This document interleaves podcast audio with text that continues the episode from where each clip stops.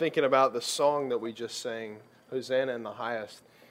You know, one of the most familiar places where the people cry out Hosanna is when Jesus is making his triumphal entry into the city of Jerusalem.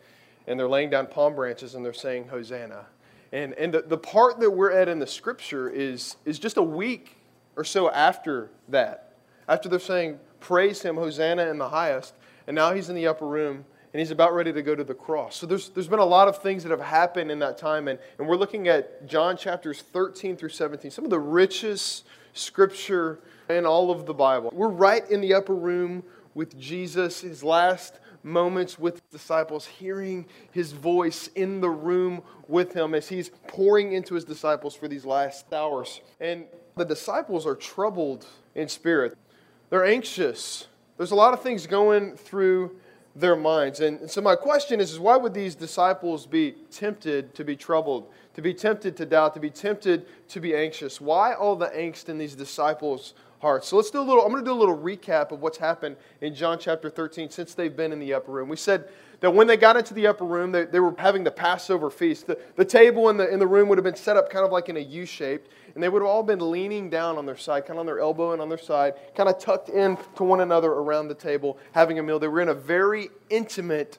setting. They, it wasn't like tables and chairs like, the, like that picture shows. That's, that's actually not accurate to what, what it would have looked like. So they're, they're all tucked in together. And there's been a lot of things happen since they've been in the upper room. The first thing that happened was Jesus does something very unordinary. He, he gets up in the middle of the meal they're having the meal, and he begins to derobe himself and begins to wash his disciples' feet. He takes on the posture of a servant. We see that in John chapter 13. And, and a servant would have done that in any other situation. Jesus is the guest of honor, and he's washing his disciples' feet. Soon after this, Jesus begins to tell the disciples that someone in this room is going to betray me. And we looked at the story of Judas and how Judas sold Jesus out. He wasn't really a follower of Jesus. He sold him out when the pressure came on. And the disciples were all watching this go down. And, and just last week, we, we talked briefly about Peter and what Jesus would say about Peter. Peter is, is typically the most vocal of the disciples, right? Sometimes to his demise, right? He's, he's kind of the first one to speak in the room, he's the boldest disciple. And Peter finds out as he's kind of telling Jesus that, no, no I'm going to follow you, Jesus. Jesus says, Peter, you're even going to deny me three times before the sun rises in the morning.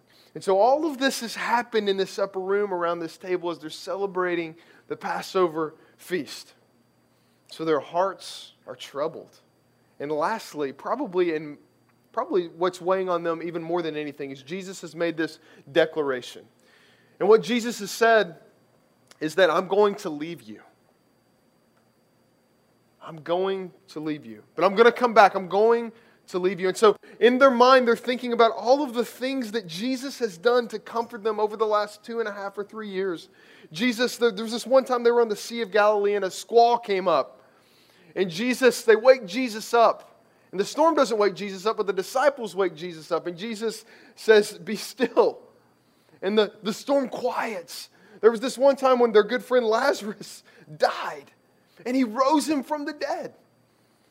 Their hearts were troubled because Jesus was not going to be with them, but they didn't see the full picture of what that was going to mean. So, this is where we pick up this morning. We're in the upper room, Jesus and his disciples. Judas has left to betray him.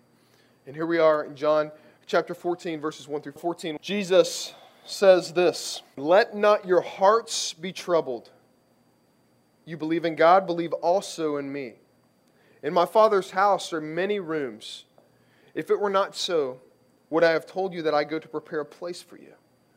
And if I go to prepare a place for you, I will come again, and I will take you to myself, that where I am, you may be also. And you know the way to where I am going. And Thomas said this to him Lord, we don't know where you're going. How can we know the way? Jesus said, I am the way and the truth and the life, and no one comes to the Father except through me. If you had known me, you would have also known my Father. From now on, you do know him and have seen him. And Philip says to him, Lord, show us the Father, and it is enough for us. Jesus said to him, Have I been with you so long, and you still do not know me, Philip? Whoever has seen me has seen the Father. How can you say, Show us the Father? Do you not believe that I am in the Father and the Father is in me? The words that I say to you, I do not speak on my own authority, but the Father who dwells in me does his works. Believe me that I am in the Father and the Father is in me, or else believe on account of the works themselves. Truly, truly, I say to you, whoever believes in me will also do the works that I do, and, and greater works than these will he do, because I am going to the Father. Whatever you ask in my name, this I will do, that the Father may be glorified in the Son. If you ask me anything in my name, I will do it. Let's pray. Father, you saw fit for your Son Jesus to be troubled in his spirit so that we could be at peace with you forever. Father, I pray that you would give us the courage to be where we're at this morning and to look to you and not ourselves to fix that. Father, help us to see your Son as the only way possible to have peace with you and peace in life.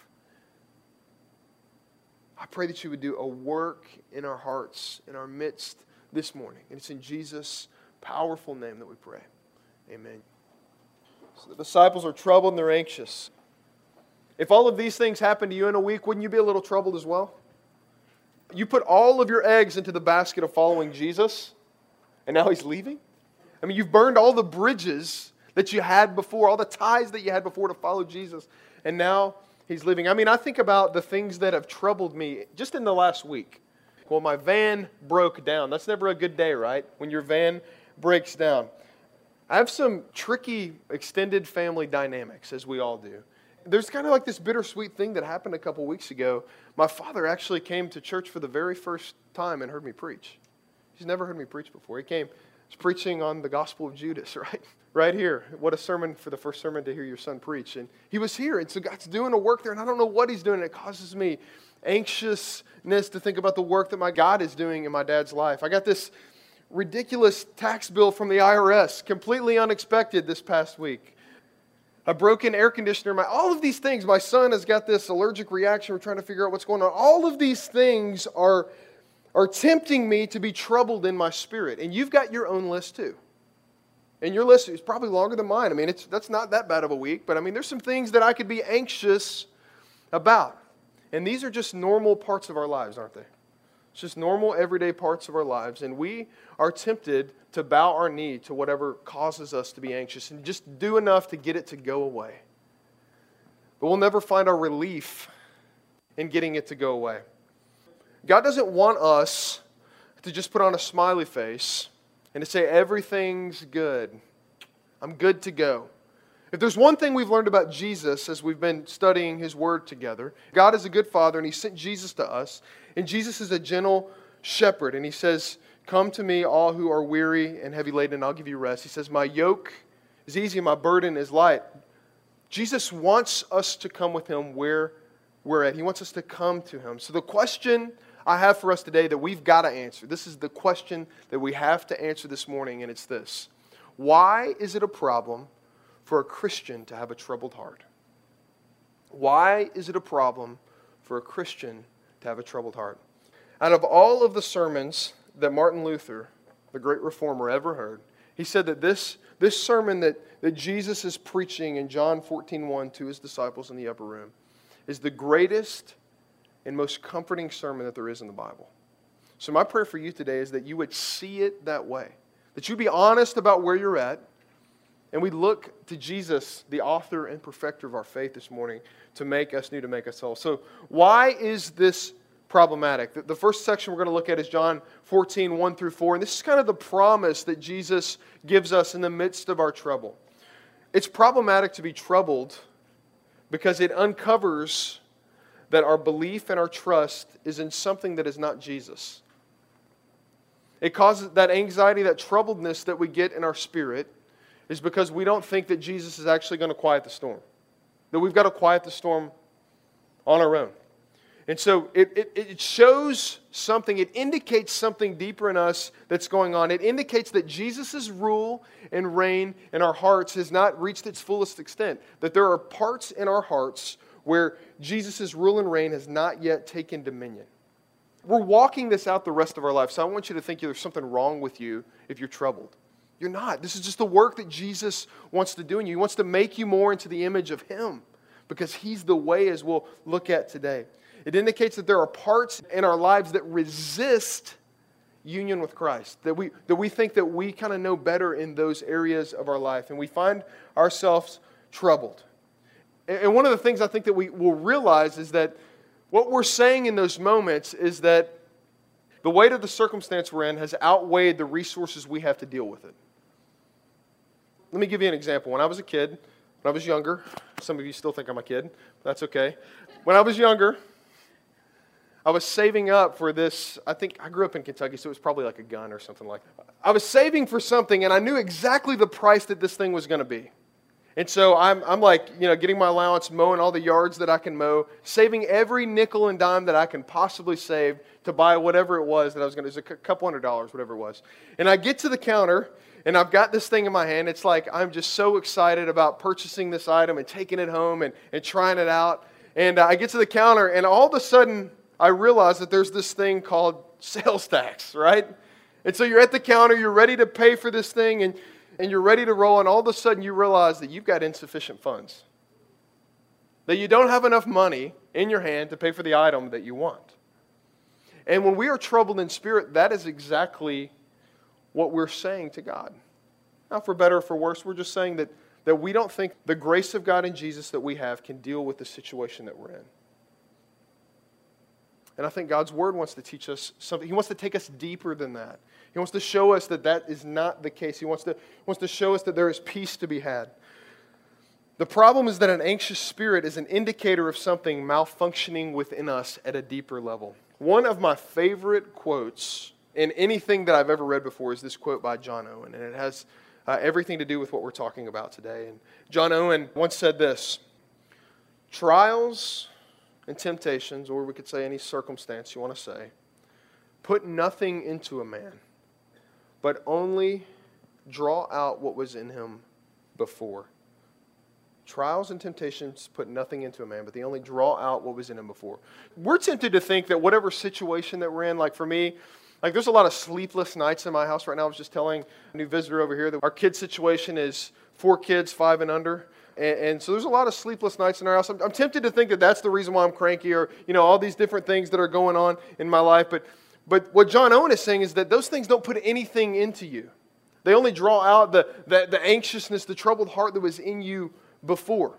You see, those, those situations that we're in, that, that we begin to get troubled in, whatever it is for you, it's, it's, I couldn't think of a better term than this, but it's almost like it's a, it's a syringe, okay? It's, it's drawing out the unbelief that is in your heart. Whatever it is, it's drawing out whatever causes you, maybe it's your finances, maybe your bank account's not where you want it to be. Maybe it's your marriage, and you, and you think, man, if I just had if I just had another spouse, everything would be better. Or maybe it's your kids, and you're thinking, man, if they just if I could just get them into this school, then everything would be good to go. Well, all that anxiousness and troubleness within our hearts, those, those, those situations are used in our lives to show us the areas in our lives that are not trusting fully in Jesus. So, this the situation, let's go back to the upper room. The situation in the upper room with the disciples was one of these situations where Jesus was after the disciples' heart in that moment. And he could have, he could have got to it in another way, but he got to it in the way of of Judas betraying them and Peter denying him and him telling him that he has to go away so that he can go to the cross. And all these things are revealing something deeper within them that has to be dealt with. And this is what he was after. And Jesus basically spends John chapter 14, where we're at today, through John chapter 16, dealing with the troubled hearts of the disciples. And so he, go, he says over and over and over again that He's going to come back for us, that He is with us even though He's away from us, that His Spirit is doing a work. We're going to talk about the Holy Spirit next week, how God sends that for us.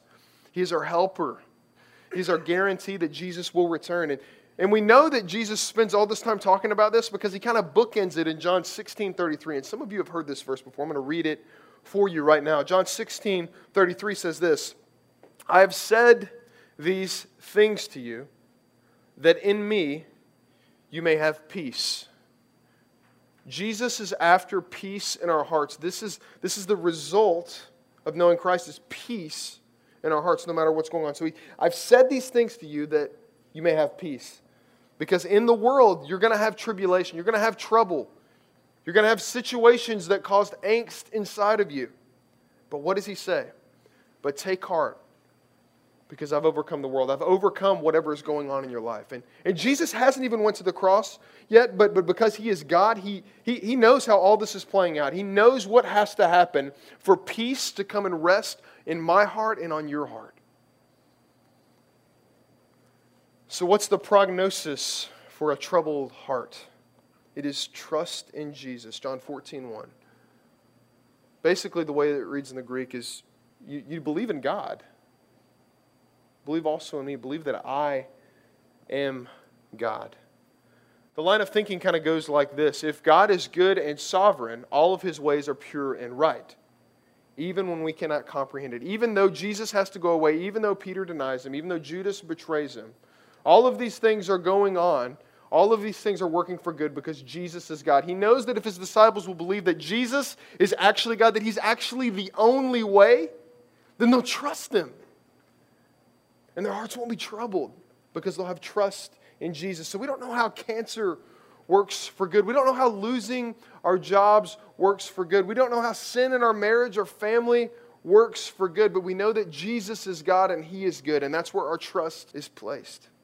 As Paul says in 2 Corinthians 4:17, it's a light and momentary affliction, and it's preparing for us an eternal weight of glory beyond all comparison. So whatever it is it's light and momentary compared to the surpassing knowledge of knowing Jesus Christ our Lord.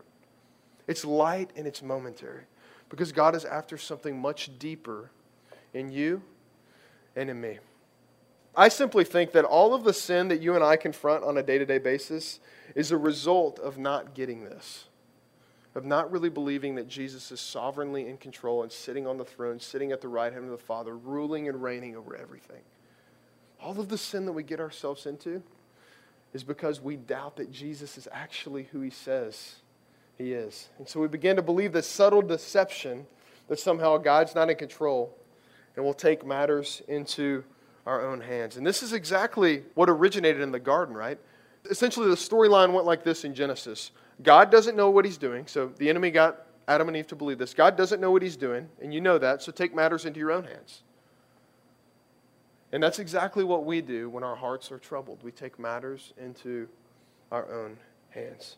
And Jesus knows all this is going on in his disciples' heart, and yet he still goes to the cross. He doesn't stop, he still goes to the cross. Jesus addresses their concerns about going away because this is the most difficult thing for them to hear.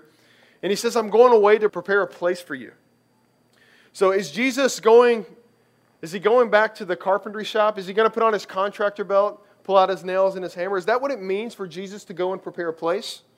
No, I don't think that's what he's talking about. The work of preparation that Jesus is talking about is the cross. The cross is what opens the door for all to come into my Father's house. So Jesus will he'll pick up the wood and he'll pick up the nails, but someone else will be holding the hammer this time. And that someone else holding the hammer is exactly what grants us entrance into the kingdom of God, the rule and reign of the Father in all things through Jesus Christ. It's exactly what permits us to be in. Nothing else. And this is why he goes on to, to talk about I am the way, the truth, and the life. So we're going to get to that in a second. I don't want to get there too quick. But Jesus describes heaven, my, my Father's house, as, as, as the place he's preparing for us in the King James Version, the way that they translated it, it says, In my father's house there are many mansions. When I first got into the word as a teenager, I kind of thought, okay, I pictured this luxurious subdivision of mansions. I thought, man, that's what heaven's going to be like. Then I realized that was purely an American way of thinking about the kingdom of heaven. Because you know what the disciples would have had in mind here?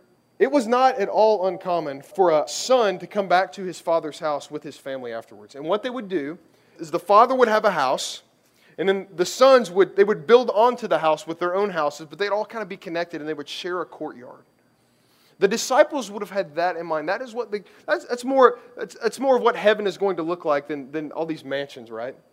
It's, it's going to be like we're going to be with the Father all the time. Jesus is going to be in our presence all the times. We're going to be adjoining. It's not like we're going to live in our luxurious mansion throughout the week And then we're going to see Jesus on Sunday mornings, right? When we, when we drive our Benz into, into church and celebrate and worship, right? It's not going to be like that. We're going to be with him all the time. This is what the disciples would have had in mind when he, when he talked about my Father's house, when he described heaven as my Father's house. It would have been all connected and joined together. That's the picture that we get. And so this is a hard thing to grasp for the disciples, but that's the promise that he gives them is look, I'm going away, but I'm coming back for you.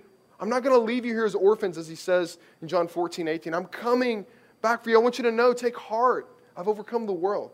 He says these things. And so the disciple, remember, this is a story, okay? This is a narrative that we're looking at in the scripture. This is, this is playing out like a story. So, you know, the disciples respond to what Jesus says here in the upper room.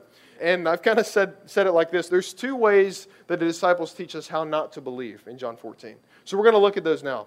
The first one is this John 14, 5 through 7, Thomas is focusing on the place instead of the person. So, whenever Megan and I go to an unfamiliar place, we do the same thing that you do. We pull out our handy dandy GPS, whether that's on your phone or you got one of those little units or whatever it is, you pull out your GPS and you plug in the directions. Well, my wife and I are a little different on how we handle directions. I'm kind of a big picture guy. And so what I do is I, I, I, plug in the location and then I look at where it's at and I'm like, okay, I'm going to find my way there. I don't need this map. I'll find my way there. And I look at the destination and I'll say, okay, yeah, this road is definitely going to be better because Siri, Google, they, they don't really know what's going on. I know these streets better than them. And so I'll find my way there. And it never fails. I always end up going back to the turn by turn directions because I don't have a clue where I'm going. But I always try. My wife, on the other hand, plugs it in and just kind of aimlessly listens to whatever the directions say. I mean, so she could end up anywhere as long as it tells her to go there. I think that is exactly what Thomas wants here. Thomas wants his GPS talking to him. Tell me the way. Tell, tell me exactly the way that you want me to go, God. Let me read John 14, 5 through 7 again to refresh your memory. Thomas said to him, Lord, we do not know where you're going. How can we know the way? Jesus said to him, I am the way and the truth and the life, and no one comes to the Father except through me. No one goes to heaven, no one comes into the Father's house except through Jesus. If you had known me, you would have known my Father also. From now on, you do know me and have seen him. So Thomas is wanting to get to the place without the person because when they see the way of Jesus, I mean, they've been walking with him. It is a tough road. It is a road that you can't walk without the presence of God with you. No one would choose that. So, so hypothetically speaking, let's just say that Jesus you know, goes to his computer and he prints off Thomas a 600 page document of turn by turn directions of everything he needs to do in his life. Would Thomas be settled if he had that? No, because he wouldn't have the presence of God with him. He would be just as lost, even though he looked like he had it all together.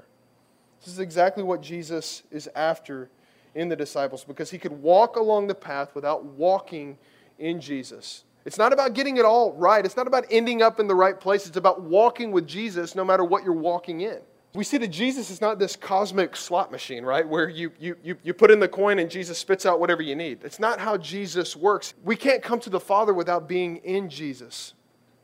So, what would Jesus' followers, what, what would these Jewish young men have thought about when Jesus said, I'm the way? What is, what's the way to them? Is that just something kind of thrown out in left field, or what is that? The way to these disciples would have been the law. When they heard about the way, they would have thought, okay, I know what the way is, it's the law. It's, it's keeping the law. That's, that's the way to God. And so they would have thought about that. The law is the way, the roadmap is the law. And you know what the law has shown us? You know, one of the functions of the law for the believer as Christians? Jesus doesn't just rid the law out of the Bible. I mean, it's not like, hey, we don't talk about the law anymore. Jesus says, I've fulfilled the law. So the law is still very important. And one of the functions of the law, the Ten Commandments, for our lives is that they show us our sin. They show us our need for a Savior. They show us how we can't do life. We can't follow God except through Jesus Christ. We can't do it. They show us our sin. And the disciples kind of knew this because earlier on in his ministry, Jesus kind of redefines the law for them. I think it's in Matthew 5 or something like that. Don't quote me on that, but somewhere around there. Jesus says, Hey, you, you know, you think you know the law. Don't kill, don't steal, don't commit adultery. And he basically says, this? Well, I said that, that a man that's committed lust in his mind has had an affair. He's committed adultery. Or a man that's hated in his heart, it's like he's murdered someone. And so all of a sudden, what do all the disciples see? We're all guilty And the book of James talks about the fact that if you've trespassed against the law in one place, it's like you've disobeyed the whole thing. It's an all or nothing kind of a thing. And so the disciples would have seen, when Jesus said, I'm the way, they would have seen that Jesus is saying that He's the way to God. He's the one that's going to fulfill what God requires on their behalf. And there is going to be no other way for them to inherit the kingdom of heaven, to walk in the presence of God except through Jesus Christ. That's what they would have seen in this text. That's what they would have realized in that moment. And I talk to people all the time. And functionally, they may say, Yeah, I believe that Jesus is the way, but in their lives, they are trying to find another way themselves. And, and I'm here to tell you this morning that no matter kind of what your background is, no one will get to the pearly gates of heaven and say, Hey, God, I found another way. I found this loophole. I found this loophole into the kingdom. Yeah, it was the wildest thing. I took this left turn and it was it said road closed and I just kept going and I'm and I'm here. Because Jesus is the only way. The only way that anyone will be with the Father forever is through Jesus. And that's what the scriptures tell us this morning. If there would have been another way, because yeah, get this, Jesus tried to find another way. Think about this. In Matthew 26, 39, Jesus is in the Garden of Gethsemane. It is the last night of his life on earth, the first time. And he says, he says this, My Father, if it be possible, let this cup pass from me. Father, let there be another way. Let there be another way. And the clause at the end is this Nevertheless, not as I will, but as you. We see that Jesus and the Father are one in this moment. And if you know anything about the Garden of Gethsemane, Jesus is praying and he is sweating blood at this, this moment because he is praying so intently for the Father's will to be done. And there's this tension of him not wanting to go to the cross, but knowing that is the only way for you and I to ever be with God is for him to go to the cross. And you know the weight of him going to the cross? Because some people so easily reject this. You know what the weight upon Jesus was? It was so that he said in Matthew 27 46, My God, my God, why have you forsaken me? Because when God dumped all the sins of the world on Jesus' shoulders, that's what it felt like. Like God had forsaken him, that he had turned his back on him, yet he knew it was the only way. I am the way, the truth, and the life.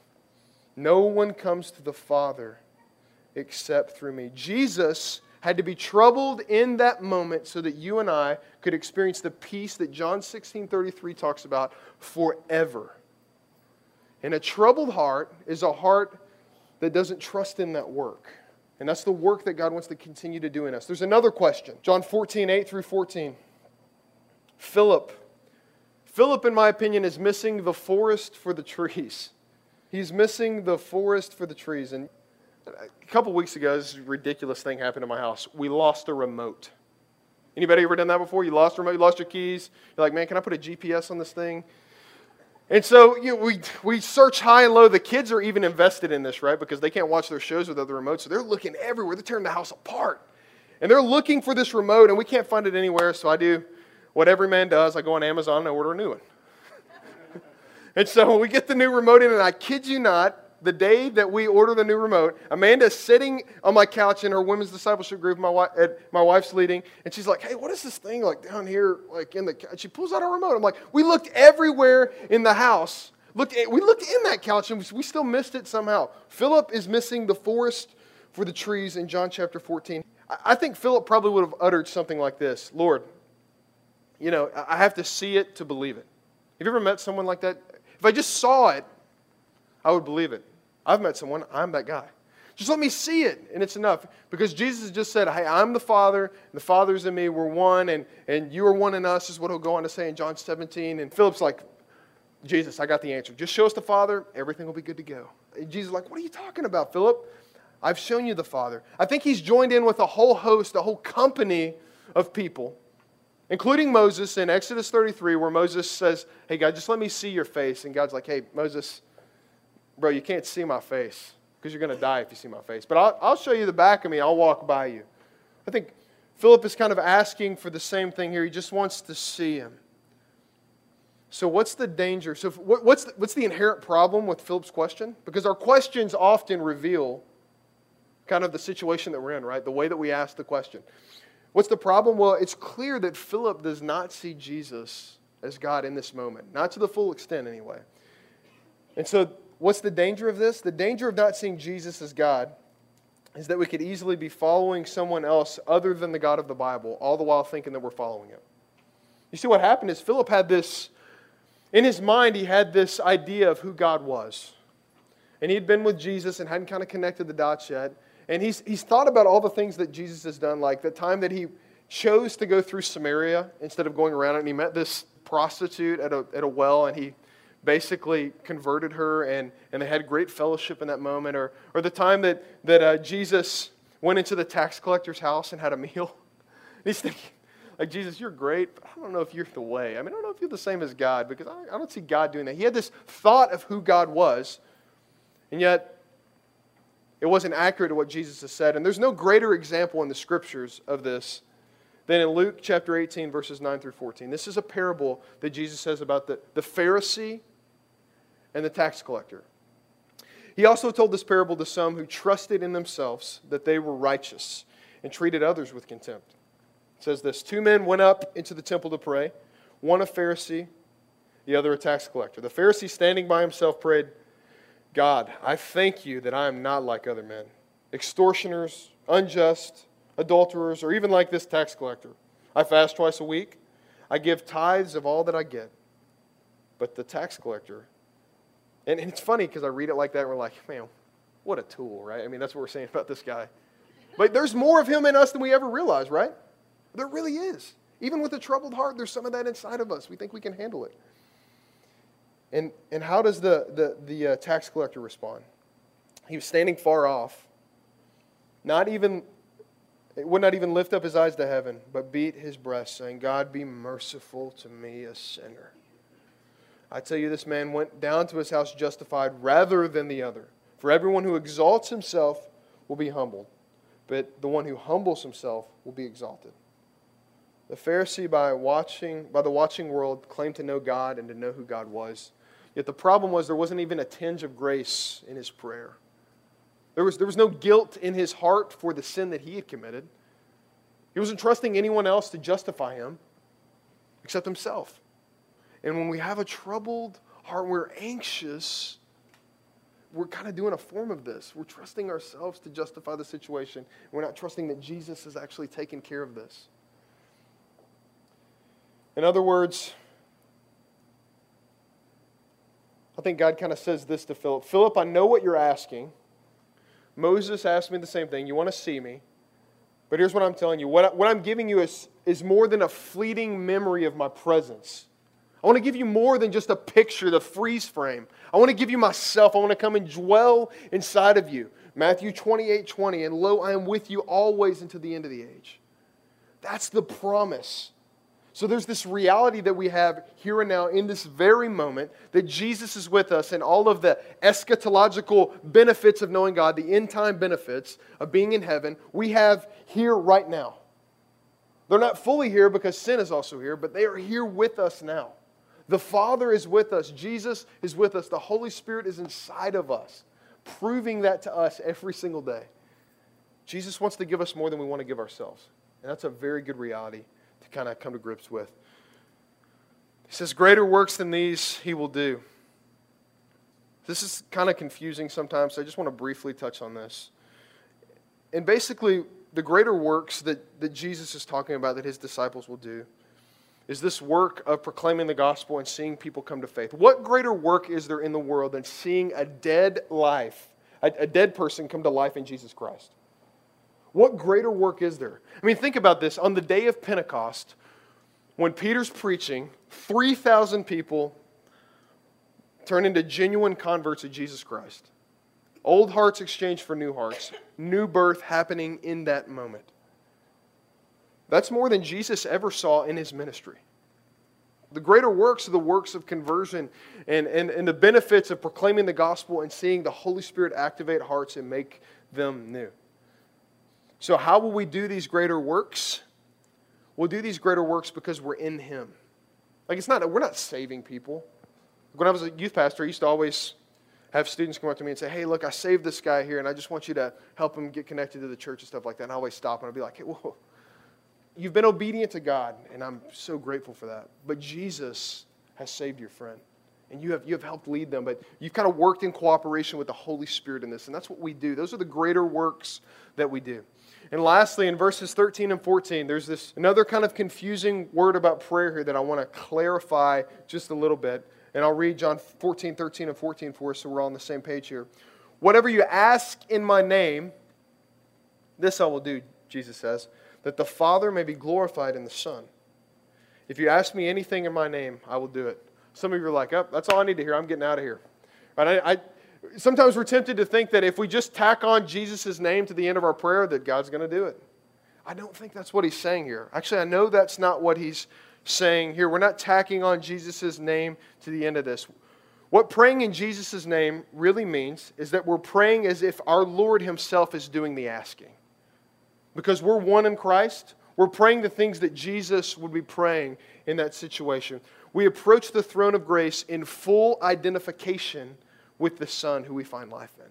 That's what it means to pray in Jesus' name. We're asking the things that Jesus would ask because we are his ambassadors. And as 2 Corinthians 5 says, God is making his appeal through us to an unbelieving world. And so we're praying for the things that Jesus would be praying about. So, our work, kind of as we wrap this up right here, our work is to align ourselves with the will of God. It is then that whatever we ask, He will do. Psalm 37 4 has been uh, kind of a go to scripture for me when I think about my prayer life, when I think about my needs. In Psalm 37 4 says this Delight yourselves in the Lord, and He will give you the desires of your heart.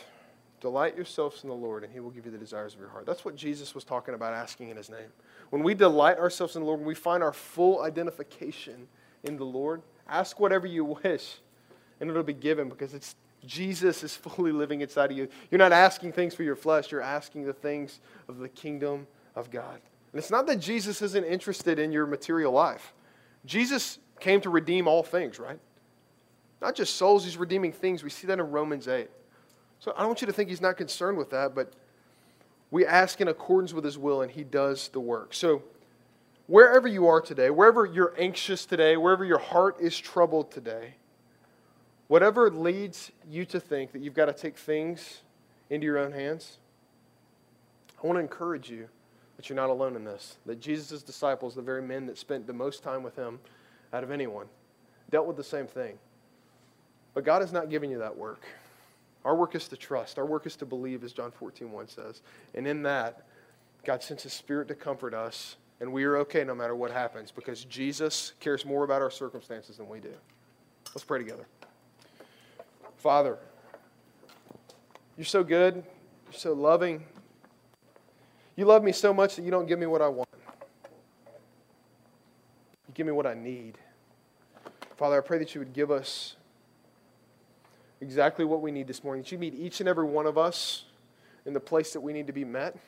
That we would cast all of our cares upon you, all of our anxieties upon you, because we know that you care for us. And that you're sovereign over every single thing that we have going on in our lives. Father, give us hearts of trust and faith and belief that Jesus Christ is Lord and there is no other way to the Father except through him. It's in Jesus' name we pray. Amen.